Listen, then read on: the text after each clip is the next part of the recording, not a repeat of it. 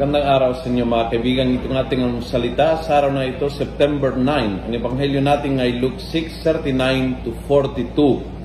Sabi ni Jesus, so why do you pay attention to the speck in your brother's eye while you have a log in your eye and are not conscious of it?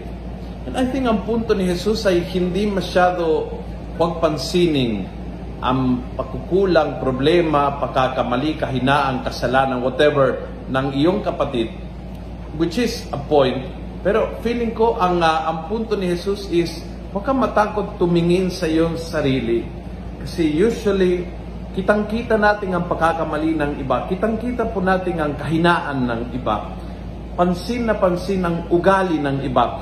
Ngunit napakahirap makaroon ng retro, retrospection, yung tingin ng objective sa ating sarili. Tumingin sa ating sarili at makita at pansinin ang ating mga kahinaan, kasalanan, pagkukulang, pagkakamali, etc., etc., ugali, etc., etc.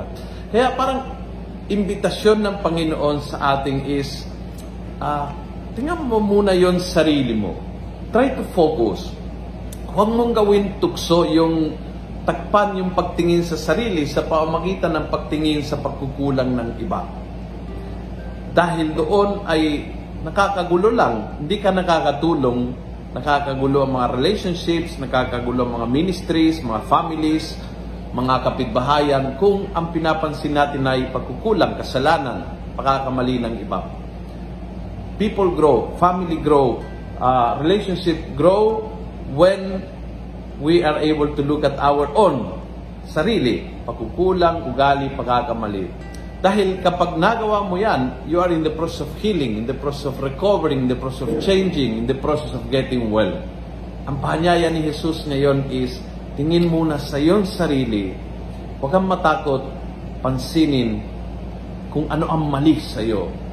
Because that will help you.